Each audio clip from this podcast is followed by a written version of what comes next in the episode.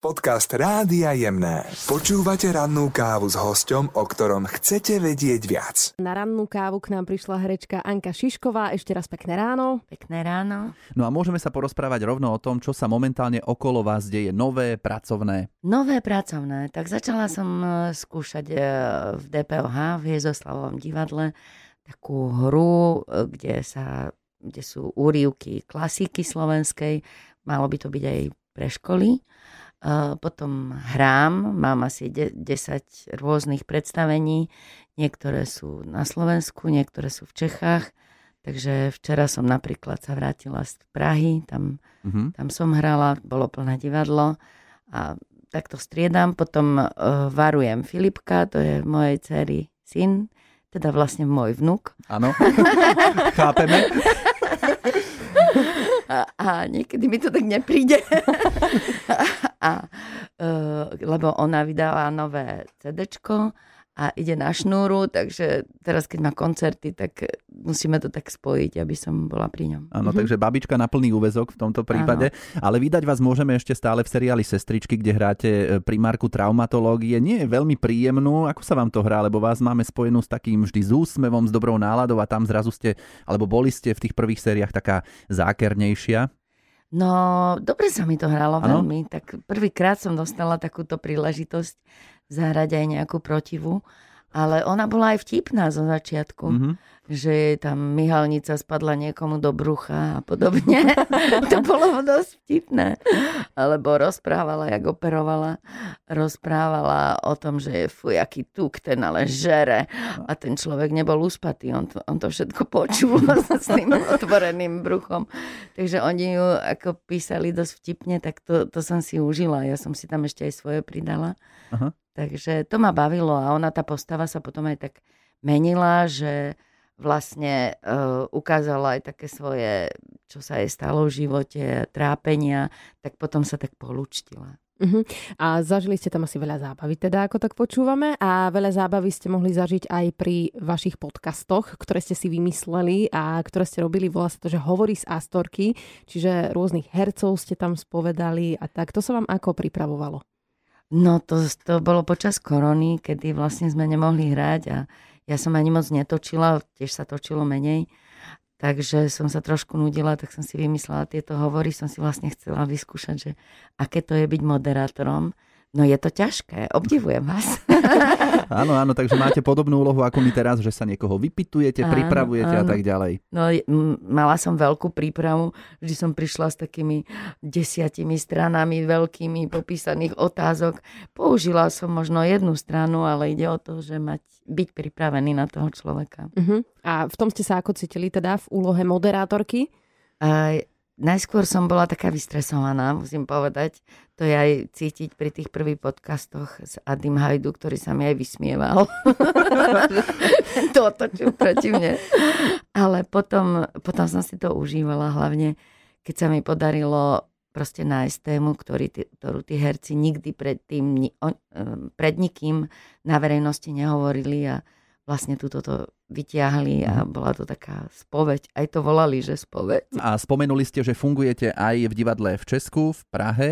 Aké je to v Česku, čo sa týka spoznávania e, vás na ulici? Lebo na Slovensku je asi málo kto, kto by vás nepoznal, ale čo v Česku, keď sa mm-hmm. prechádzate niekde tam po námestiach? No, tak na Václavaku je väčšinou toľko turistov, že ma nepoznajú. Ale pravda je, že ma väčšinou poznajú, aj keď e, vlastne to ne, neprejavia nejakým spôsobom, že hej, herečka, alebo niečo, ako mm-hmm. sa tu stáva občas. Ale e, sú slušní a donesú mi, ja neviem, čašník povie, to je pro vás, pani Šišková, a dá mi mm. zadarmo kávu, alebo čo. Oni sú takí, že, alebo taxikár, nechce, aby som mu zaplatila, alebo... Aha že sú také milí v tom, v tom, že uznávajú hercov. A teda na Slovensku sa stáva, že vás stretnú, takže hej, herečka? Aj to sa stane. Ano? Alebo ma začnú stískať. No teraz po korone už nie, ale stalo sa mi, že som vyšla z obchodu a že a Monička! A ja som myslela, že pa, pani po, mám poznať, ale nie. Aha. To bola úplne cudzia pani, ktorá ma vyobímala, že ja vás mám tak rada, alebo ja ťa mám, väčšinou mi aj týkajú. Aha. Čiže niektorí ľudia nadobudnú pocit, že sa jednoducho poznáte. A aj vďaka tomu teda, že vás vidíme v rôznych filmoch, seriáloch a tak ďalej. No a keď teda chodívate do Česká, chcú od vás, aby ste rozprávali po česky alebo po slovensky?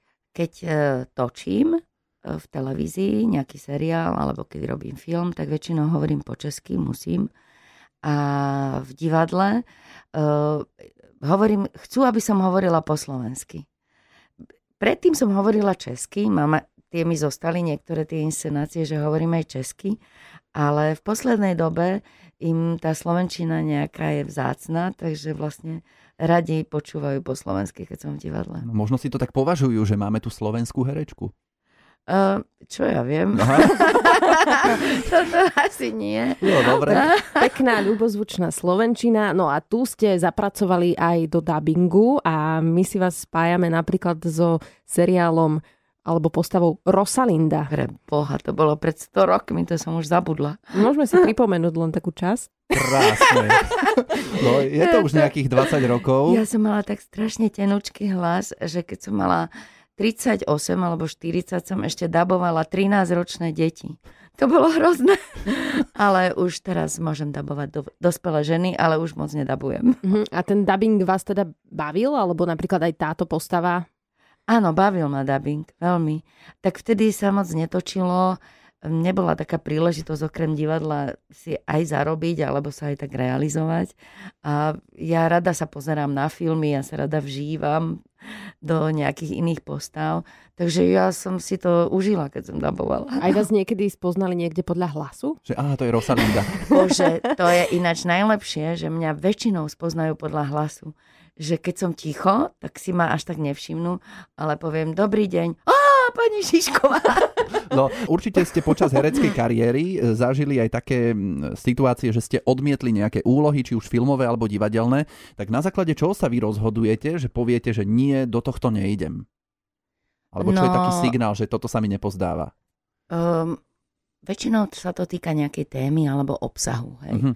Že dosť často odmetnem hlavne divadelné hry, pokiaľ nemajú niečo, čo by bolo hĺbšie, lebo aj komédia môže byť dobrá, ale musí tam byť nejaká téma, ktorá na niečo poukazuje alebo niečo s niečím narába, ale pokiaľ to je len taká bohapustá, neviem aká, tak väčšinou to odmietnem. Alebo keď to je zle napísané. No. Uh-huh. A kto je taký váš párťak? S kým rada hráte?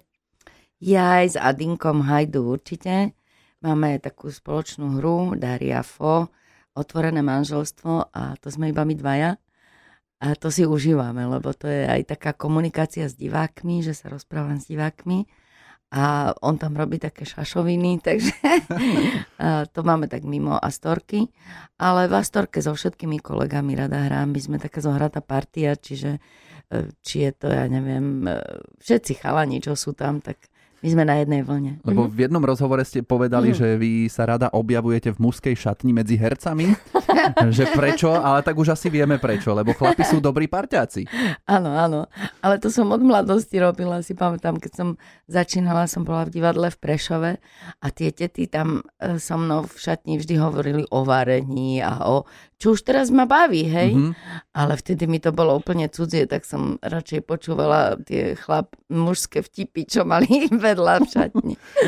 Ale tak zasa vy ste taký človek, čo sme tiež počuli, že mm, si možno aj niekedy pripustíte niekoho viac k telu, alebo že sa vám ľudia otvárajú, že sa vám vedia zdôveriť. Taká psychologička pre áno, ostatných. Áno, áno, No neviem, že nemyslím si, že to je psychologička, eh, ale je to skôr, že ľudia ku mne nejakú dôveru pociťujú. Lebo mne sa zdôverí aj úplne cudzí človek Aha.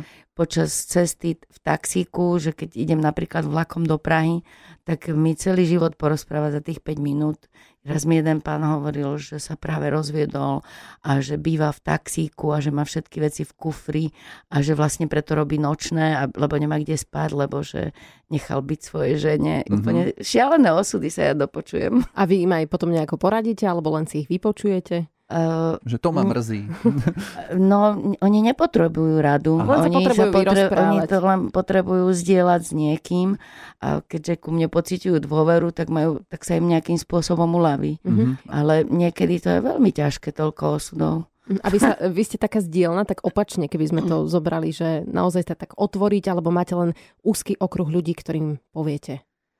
Viete čo, ja to ani nemusím hovoriť, na mne všetko vidieť. že keď som smutná, to neviem zakryť a takisto je to, keď mám nejaký problém, tak väčšinou to moji kolegovia vedia, že ja sa neviem moc pretvarovať, takže ja to asi poviem. A vy máte dve cery, Teresku a Dorotku. Som im tak povedal, že ako keby boli maličké, ale už ale sú to ja veľké. tak volám. a zvyknete si robiť niekedy aj také babské jazdy? Babské jazdy, jasné. Áno. Len teraz je to už trošku ťažšie, lebo už máme aj Filipka a ten chodí do školy.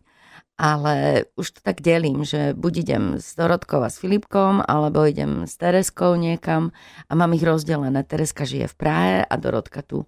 Takže ja sa pohybujem medzi tými dvoma mestami, mám dve divadlá, tam mám štúdio 2, tu mám Astorku, takže mám také dva životy. Mhm. A Filipka často asi varujete. No, Hej, hej, tak teraz áno, lebo Dorotka vydáva nové CDčko a ide na šnúru. Povedala, že to je jediná šnúra, e, ktorá sa robí na Slovensku, že všetky sa zrušili.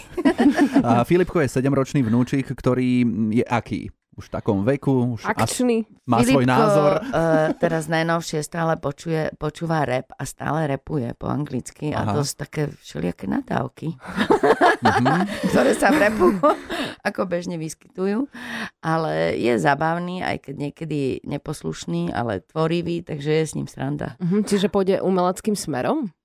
No to ja neviem. Ne, Vyzerá fakt to tak? neviem. No vyzerá tak, že je tvorivý, ale uvidíme. No. Tak on je výborný v angličtine, číta anglické knižky a chodí do druhej triedy.